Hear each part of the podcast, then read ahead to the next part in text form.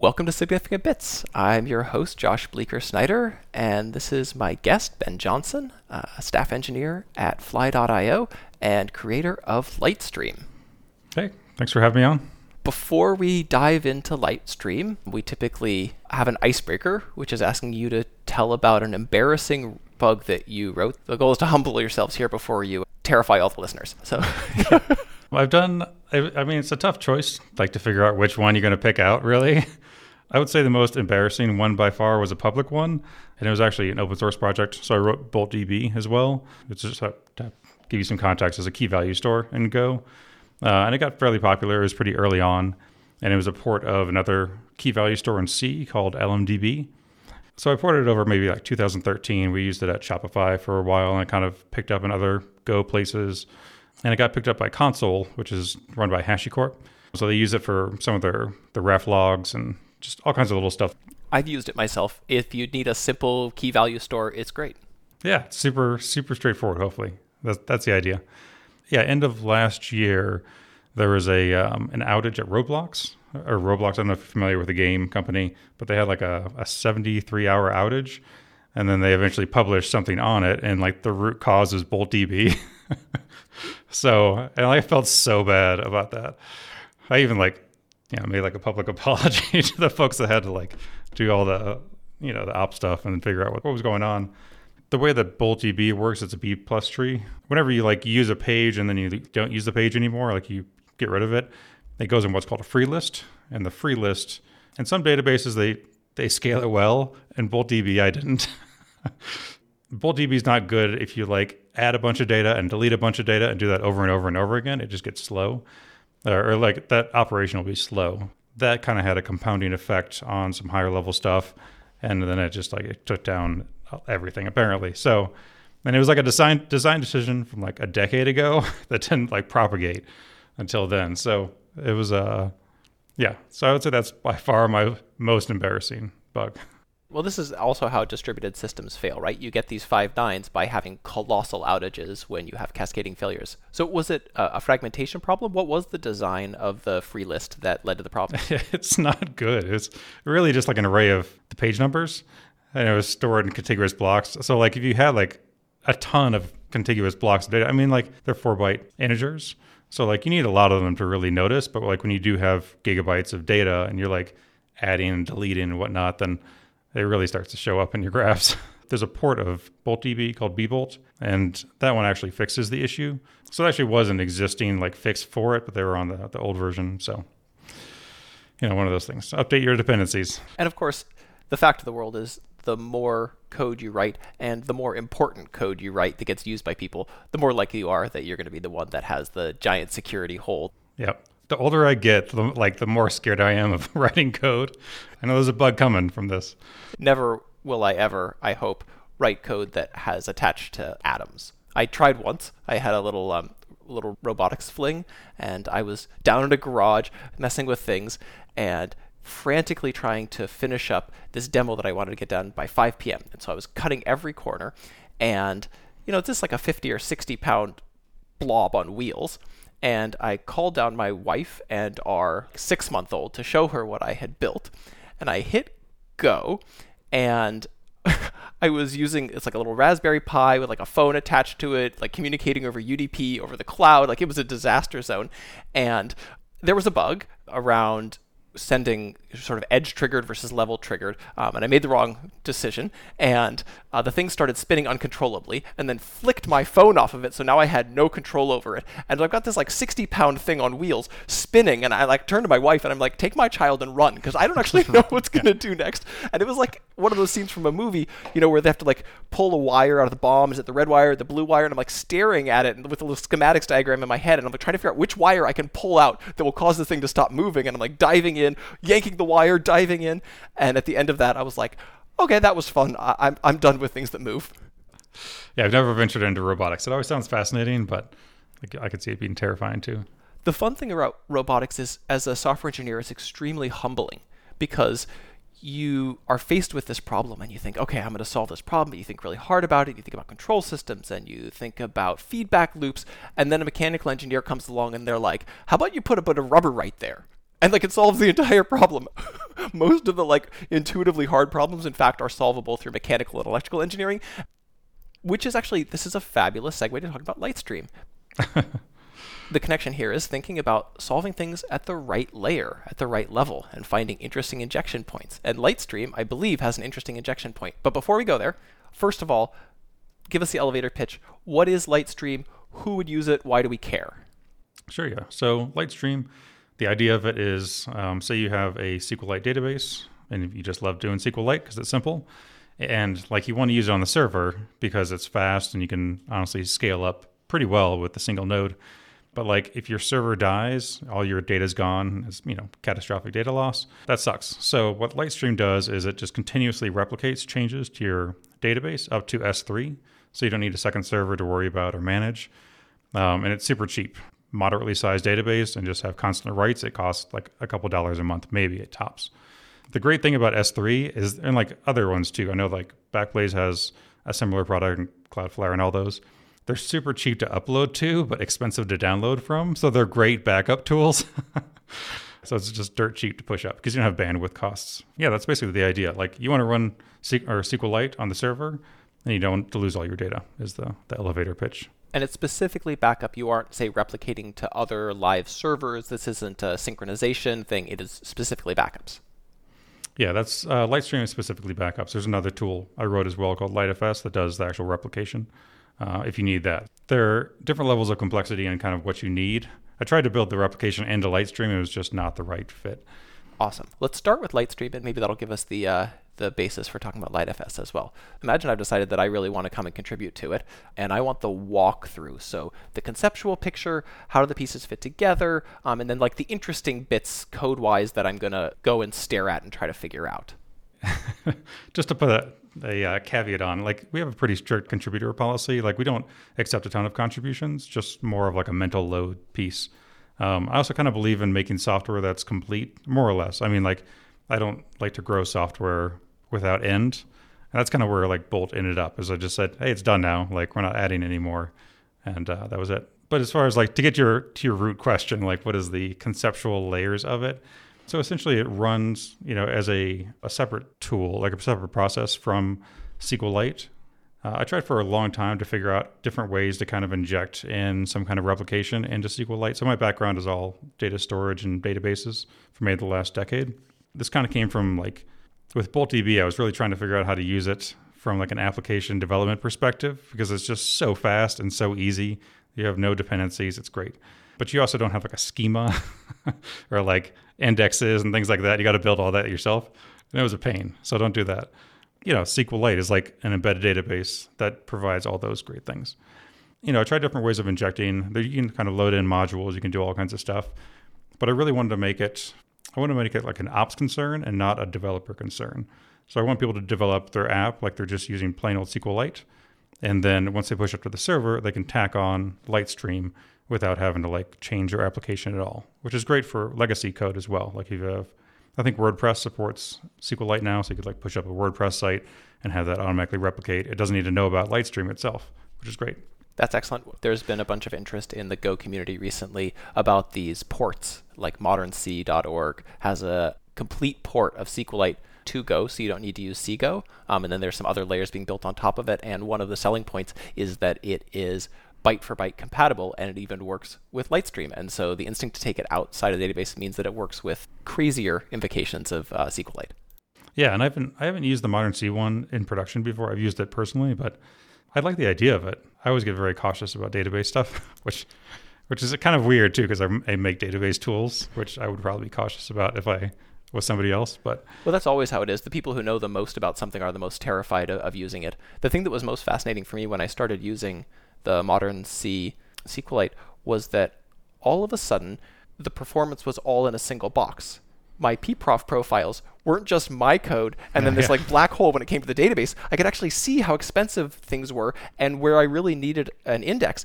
It showed up along with everything else and putting things in the same profiling output was really revolutionary for me. No, I can imagine. Yeah, that'd be great. The CGO stuff, I always hate that when I'm trying to profile and it's just it goes into nowhere. So is interesting because I also realized how expensive all the database work is. People have this experience sometimes when they get an electric vehicle and all of a sudden their car has the same units as their house. And they're like, oh my God, like my, cons- my car consumes more energy than my entire house. I had no idea because the units were gasoline. And, I never even thought about that. Yeah. Huh. anyway, back to databases. Yeah. So like the way that Litestream works, it's a bit of a fluke. It works like it's like legit, but it, I kind of came across it as a fluke. It's about how SQLite works. There's kind of an original. There's two different modes basically to SQLite. So when you write data, you're not like overwriting the database itself, like uh, when you make a transaction because it needs to roll back the database. So like the original mode was the the rollback journal. It copies out the chunks of the database you're about to change into a rollback journal and it'll update the database. So if anything happens before you delete that rollback journal, when it starts back up, it'll copy it all back in to the database essentially. So that's the original mode. And then they added a new one. And I say new, and it was like 15 years ago, maybe 20 maybe. The new mode is write ahead log, which is the wall, W A L. And that's essentially the opposite, where instead of changing the database, you're appending new pages on, like changed pages, onto another file called the wall. You have a bunch of different versions of the page of each page as you're changing it. So if a tra- transaction comes in at one point and then you change the wall, it can still have that same version and view that same state because it has a version of the page that's been changed in its own system. And then I presume occasionally the wall gets incorporated in and it gets everything gets compacted. I'm speaking in metaphors, but at some point you don't want to accumulate uh, sort of stuff forever and have to work through versions in order to figure out what's happening. Yep, exactly. And that's kind of how Litestream works. Or like that's one of the, the ways that Litestream kind of hooks in is that SQLite has this oddity where it doesn't allow, so it's called checkpointing when you move stuff from the wall, like move the whole wall back into the database. And it can't do that as long as there's an active transaction on the database. So Litestream essentially just keeps a, an open read-only transaction on the database indefinitely until it's ready to actually, you know, pull everything out and make sure everything's replicated out to kind of a staging area outside of SQLite.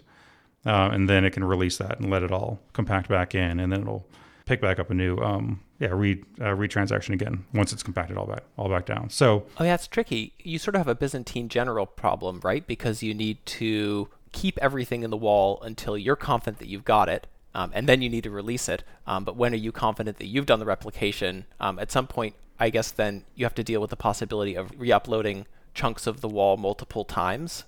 So Litestream will actually pull off chunks of the wall into kind of a staging area um, that's separate from your database. So it won't block uh, when it's doing replication.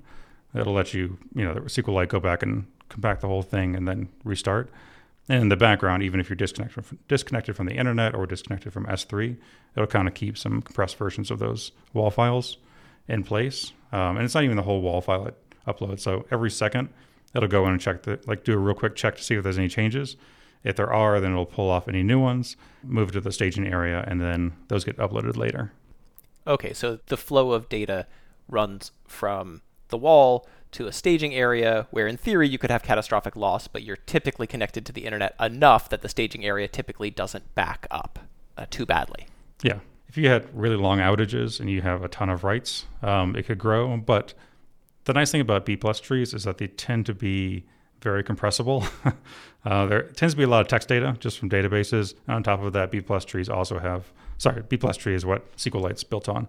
They also tend to have a lot of empty space just so they can add new rows and split. And when they split, they add more space. So you get like a great compression rate, usually around like 16 to 20% of the original size. So they, they go down real small. Awesome. Quick in the weeds for a second. What do you use for doing the compression? Are you uh, ZStud or um, LZ or something hand rolled? uh, LZ4 for the compression. I did some tests on a couple different versions. There was a reason I picked LZ4 out of all of them. but ultimately, I mean, it, it works pretty well. And they're more temporary than anything. And you're not really trying to save a ton of space. As much as people like to talk about big data and whatnot, like at certain size companies, sure, 100%. But like most people have maybe a gigabyte database most of the time. And like Litestream will run on that just fine, no problem. And it'll compact it down, send it up, most data is small, and that's why we use single servers and why we write simple programs with embedded databases because handling large data is complicated. Okay, tell me more about the um, the transaction that you keep open with SQLite. How do you do that running for a separate process? Oh, so SQLite's great and for like multi-process. essentially has like a series of bytes on um, a shared file that you can take file locks on. Um, that's how it does it internally. But we essentially take one of those locks on there through just like a basic query, like a read only query, and then we just never commit or roll back. And that works great. um, it actually uses the SQLite API to do all that stuff. So it doesn't actually try to like figure this stuff out internally. We do more of that in like LiteFS around locks and stuff like that. At some point, I might actually try pulling out SQLite from the actual uh, Litestream as a dependency, and then it can just be CGO. Or sorry, no CGO. Someday, who knows? but in the meantime, you're using all the official blessed SQLite things, and so it should be very vanilla from the perspective of SQLite. Yep, exactly. We've tracked the bytes from the write ahead log to the staging area, and then Litestream is responsible for schlepping those up to S3. And since S3 doesn't have any processing, it's also doing in S3 any processing that needs to happen there, right? What is the what does the S3 storage look like? Yeah, so there's a concept of generations inside of Litestream, and a generation is just really a randomly generated identifier. A generation is essentially like a snapshot and then a contiguous set of wall files. We kind of keep track of how they roll over and exactly where the checksums are and all that stuff all along the way. But you can have situations where, like, maybe Litestream stops, the process stops, and you don't restart it for a little bit, and it kind of skips, you know, a step in there where it doesn't have that tracking anymore. We want to restart the generation, so we basically re-upload a snapshot and track from there. We do a lot of checks in there just to verify consistency between each wall file, just to make sure we're not skipping any anything in there because that sucks. right. You, you, don't want your backup system to miss stuff. Does it? No. Does it then go to S3, check on the state, compare it to its local state, and figure out what it needs to do? Uh, yeah, so it'll check some stuff around like the last version that was sent up, and it'll check its local staging area and see how they compare and make sure that they're at the same spot or where it you know left off, uh, and it'll continue to upload after that. Uh, but it also does other stuff too, is around around like retention. So like by default, it'll send up a new snapshot every day. You can obviously adjust that, and then it'll continuously send up the updates. Part of that is also just like the restore time, because like the number of wall files you have to replay afterward adds a lot of time. If it you know if you got like a snapshot like a month ago and then yeah, replay every write that sucks. yeah. And so then there's a tool, I presume, to pull down the snapshot and all of the pending writes and reconstitute it into a SQLite database. Yep, it's right in the uh, the SQL or the Litestream binary as well. So Litestream restore. Uh, you can even do timestamps as well. So if you want to say, hey, like I maybe didn't like lose all your data, maybe just deleted a table or something. so you can go back in time and say, I want to pull it from this this point in time. That's always always pretty handy. And does the restore use vanilla SQLite somehow, or is that poking under the hood at the guts? The restore, um, it it's mostly vanilla SQLite. Actually, the restore process isn't that hard. I might rewrite that just because it would be faster not to use SQLite. But essentially, we reconstitute the snapshot and then we reconstitute each wall file that occurs after that. And after each wall file, we open up a connection to SQLite and it does the recovery of it and then we checkpoint it and then we redo it every time. But really, there's just some consistency checks in the wall that we could do, and then just do the copies of the, the actual pages. Someday. it's always someday.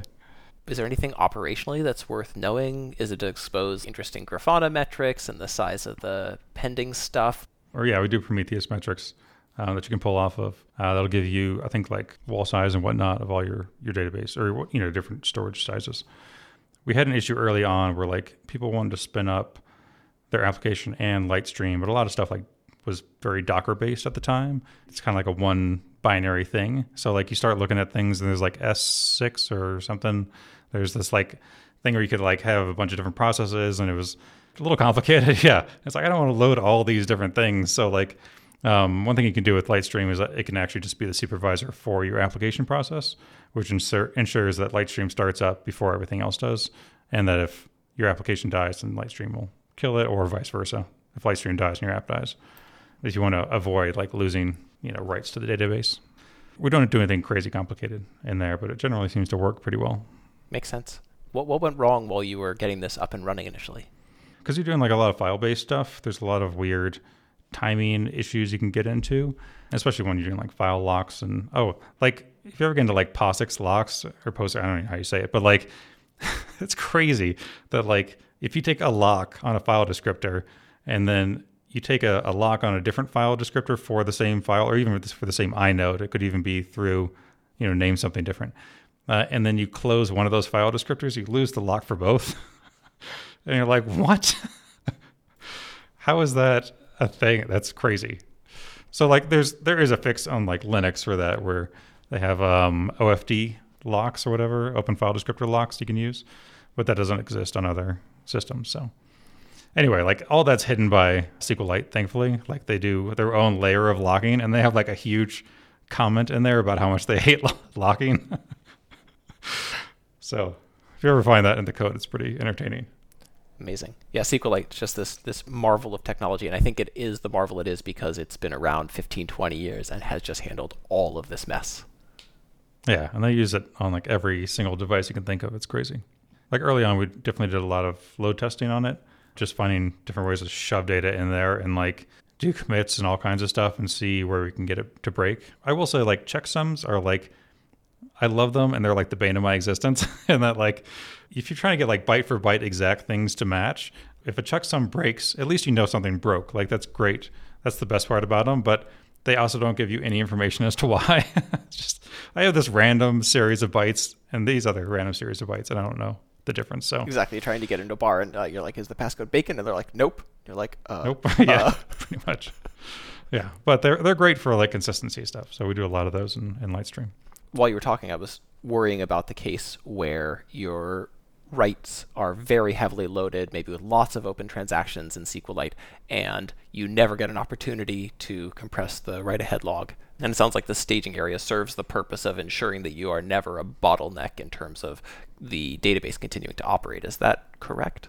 Yeah, I would say that's generally correct. I mean, with Litestream, you can get into issues where you it won't have the opportunity to actually checkpoint that stuff back in if you're doing so many writes and so many transactions.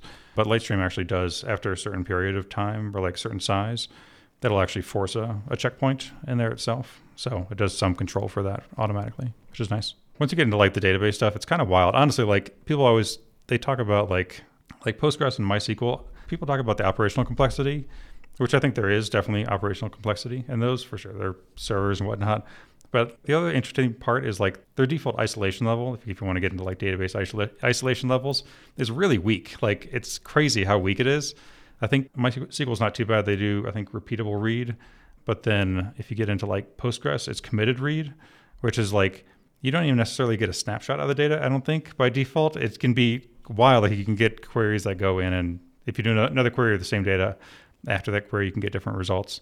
I think they're great for like if you have high concurrency, um, especially with writes. You can do a lot of interleaving. There's a lot of fancy stuff you can do, and they have you know row level and table level locks. But like if you're new to databases and like you don't understand all those tiny intric not even new to databases honestly like you could be doing this for a while me like yeah if you don't understand the intricacies of isolation levels and there's a lot like sqlite does serializable isolation which is like the highest level of isolation so essentially, you can only have one writer at a time. So, like the state uh, at any given time is a full snapshot of the database.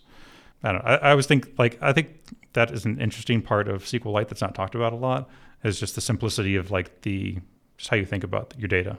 I mean, it's easier to program against in a lot of ways. You don't have to worry about whether you're doing n queries or one query, so you can write simpler queries. You can interleave your logic in your queries does the fact that it is by default serializable, isolatable, is that a consequence of SQLite wanting to help people do the right thing and be safe by default? I don't I don't know how they if they are trying to help their users. I assume they are, but I don't know if that was the decision. I think it's an easier I think it's a lot easier to actually implement um, serializable than it is to do some of the more complicated isolation levels. And honestly, the isolation levels, my understanding is they came out in the 80s or whatever, and they were really trying to optimize a lot of stuff.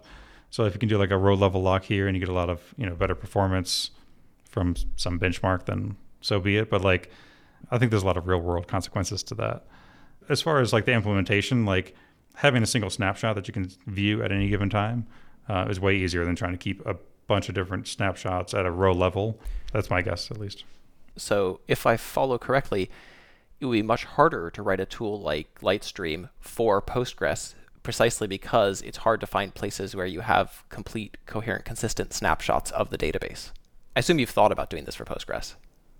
Yeah, actually, there is another one for Postgres um, called. So there's original one called Wal E, Wal W A L dash E, And then there's another one after that, I think called WAL G, well G. What about F? I don't know. yeah. uh, but it was done by uh, like the Postgres folks at Heroku, I think, uh, way back in the day. I haven't used that one too much. I mean, I think people do use it. Um, but the interesting part is like once you get down like to the level of Litestream, so we're actually like copying out pages and like um, just to explain, I guess, how databases work to some degree.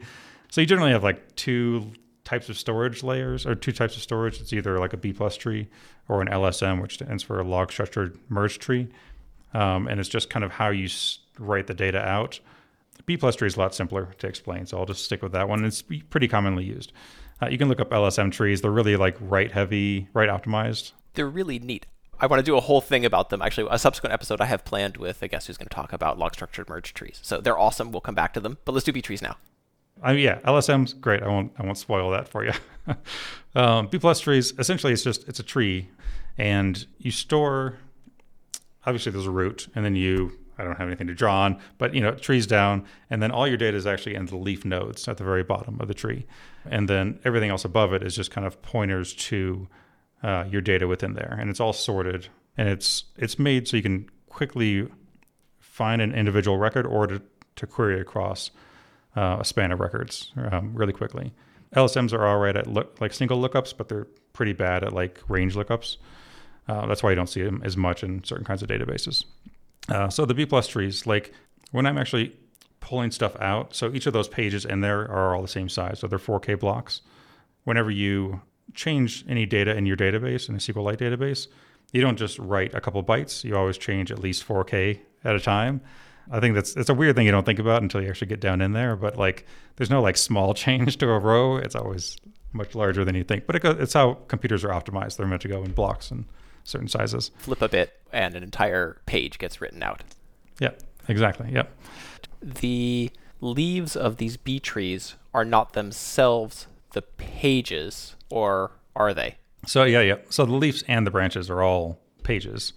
So like when you actually lay out like a file is, you know, it starts at the beginning and then moves, you know, out however many bytes. Every 4K in that SQLite file is a, is a different page. So like they're physically organized in one long row, but logically there actually is a tree where there's a root and it goes to branches and leaves at the bottom. So usually I would say generally the rule of thumb is that like branch pages tend to be about 10% of the database. So it's mostly leaf pages. Do they end up being a large percentage of the writes? Yeah, I would say generally it's it's mostly leaf pages that are changed. And although one exception is you can have certain kinds of databases like LMDB or BoltDB that actually do um, like a full copy on write. So when you change a leaf, it actually changes all the parents as well on every write. so that's a whole different that's a whole different world. But why? Hold on, wait, wait, wait. We can't just gloss over that. Why? Okay. Essentially, like you have a root node, and whenever whatever that root node points to, that's the full snapshot of the database. And then if you want to change a leaf in there, uh, you have to make a new copy of that leaf. But you can't just you can't change where the parent is pointing to. You have to change that one as well, and the one above it, and the one all the way up to the root. And then that new root will point to mostly all old pages and everything, eh, but that new kind of lineage of that one leaf page will now be your, your full snapshot of the database. but you can then maintain the old ones as well. It gives you a point in time snapshot, which is the idea maybe stretching, but feels a bit like how Git is implemented, right? Like you add a few new objects in there, and uh, it gets to reuse most of the other objects. With Git, it's content addressable. Here, it's more direct pointers, um, but you get that same simple copy on write, complete snapshots. Yeah, yeah, I would say it's pretty pretty similar. And a lot of like the the tree based stuff is always fascinating, like how it all. I think trees are great. They're great in computer science. Whenever there's a problem and you need to scale, it's like it's going to be a tree somehow what else would I need to know? I, I, have a good picture of like how Litestream works. Is there anything that's particularly interesting code-wise, or is it mostly just slinging around a bunch of SQLite API calls in the right order? Is there any any subtleties?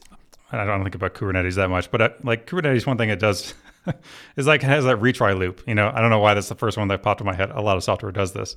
It'll check the state and then it'll keep working towards something, and then if it fails, it can just it'll retry again the next time. It just keeps retrying and then yeah, just make sure you can recover from all those pieces. You know, make sure that whenever you're making changes, especially like doing if you're doing writes to something, you know, write off to a temporary file, and then you can atomically rename it back to where you want it to go. Doing consistency checks throughout. I mean, I think those go a long way to making sure that the stuff you're writing out is what you mean to write out. Write out. So, yeah, outside of that, I don't think there's anything crazy going on in there. There's some optimizations on like the the restore side as far as like doing go routines to pull down multiple files at the same time while we're doing uh, the checkpointing.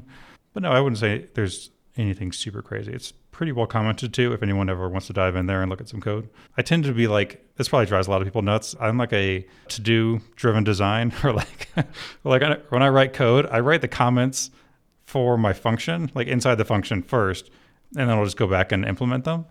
So I always have comments, like a lot of comments in my code. Maybe it's too many. I mean, some people, it's a very touchy subject, I know. I happen to like it. I think a lot of people have started to adopt that style with the advent of Copilot, because that's how you write the code. You describe what it should do, and then you fix the thing that Copilot did. Yeah. And I like them as like really bad tests. That's how I think of them. They don't they don't run on their own, but if you go back into code and you like read a comment and it says, "Oh, this should do this thing," and you read the code and you're like, "That's not what it does." it's like, "Oh, that's like a, a check." I've had that because if you just have the code, then like you assume that the person that wrote the code wrote correctly the thing that they wanted to write, which is not true necessarily. To get sort of a commander's intent alongside the uh, the pile of bytes. Nice. That's my thinking, at least. Yeah, it's like literate programming, and, and you occasionally get the sense that the person who wrote it maybe is illiterate. maybe. Probably with me, yeah. Do we have a good foundation for talking about LiteFS? I mean, a lot of the same concepts apply. I mean, there's there's some more complexity in there, but sure. All right, from Litestream to LiteFS, how do we go from just backups to streaming replication?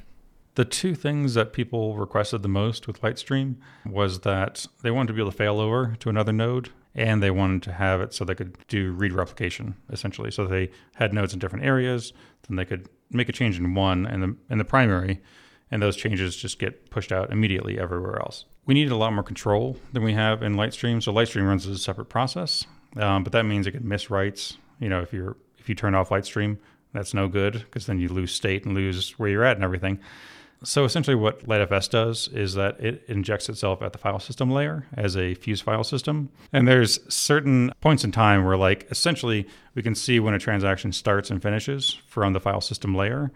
Uh, so we're not trying to like interpret some crazy stuff from SQLite as to what it's doing. There's like, you know, when you acquire a lock at a certain time or release one here or whatever. That's where we kind of get boundaries for the transaction.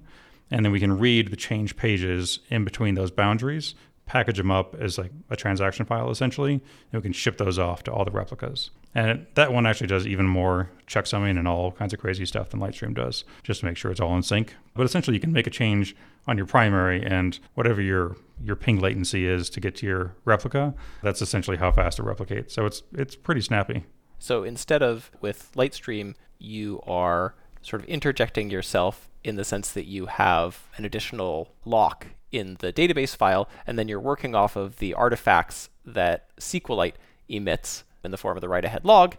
Here, instead, you are interjecting yourself between SQLite and the file system. And you happen to know that file locking is an important semaphore in how SQLite does these things, and so it's a it's a cue to you that something interesting has happened, and then along the way you sit and can sniff all of the actual reads and writes that it does, and when you get that next unlock, that's your cue that you should do something with those bytes that you've accumulated. Do you send the bytes off before you what's what's the ordering? How do you how do you interleave these things so you make sure that you don't lose data? Oh yeah, it goes into a staging area as well, like similar to to Litestream. So we're not blocking too much on the actual write itself. If you blocked to do the replication, then it would take forever. It'd be so slow. there is definitely some delay in, in shipping it back, you know, between a, a primary and a, a, replica. And we actually have some interesting stuff in there as well for building. That was one part I didn't really anticipate being so hard. You'll get these tiny little delays between the, the primary and the replica you don't want your application to have to think too hard about if it's the primary or replica or like what the delay is or what the current replication position is and all that stuff. And for a while, that was kind of an issue. Like, you know, we were kind of hooking in, giving that information to the application, but it was just too much to wrap your head around. So we actually ended up making an HTTP proxy that'll run above the application. So it's like the proxy and then the app, and then we inject in the file system as well. So it, we kind of like sandwich in between the application. So we can actually hold requests that come in until the replication is caught up, and then we can send it to the application. Sorry, my, my, my brain is trying to wrap around what this HTTP proxy is doing because you've you've got like multiple concurrent inbound requests and you're having to correlate these arbitrary inbound HTTP requests to a set of transactions that you're snooping on the on the on the database. Um, wh- how do you how do you correlate them? How do you know which HTTP request is okay to let back out again? Sure. Yeah. So uh, we implement um, read your own writes. That's kind of the level of consistency that's it's doing. So essentially, when it hits the primary, it'll actually get tagged with a uh, a replication position, and then when it goes back and hits a replica, it could be any replica uh, it'll try to wait for that replica to catch up. And usually it does almost instantly. But uh, we want to make sure we don't hit it just before that comes in. It's not as complicated as it, as it sounds. Like it actually ended up being like a couple hours worth of work. And it was like, oh, we got this thing fixed. It's great. This is fabulous. Um, I think we should probably leave it there because my brain is approaching full. Before we go, this is your moment for uh, shameless promotion. Is there anything, anybody that you want to call out? Actually, there's a guy. His name's Toni Spets. Or I'm going to mess up his last name. I like I know usernames. His, he's Hi-Fi on GitHub, but he's been doing a great job, like helping to maintain some of Litestream because I've I haven't done as great of a job recently. He's been helping out a lot on that. So definitely want to throw a, a shout out to him, and just anybody that you know comes along and gives us some feedback and bug reports and stuff like that. And I always appreciate people testing stuff that we've written. So shout out to y'all. Awesome. Thank you so much, Ben. This has been super fun and I will see you uh, back on the internet. Cool. Sounds good. Thanks for having me.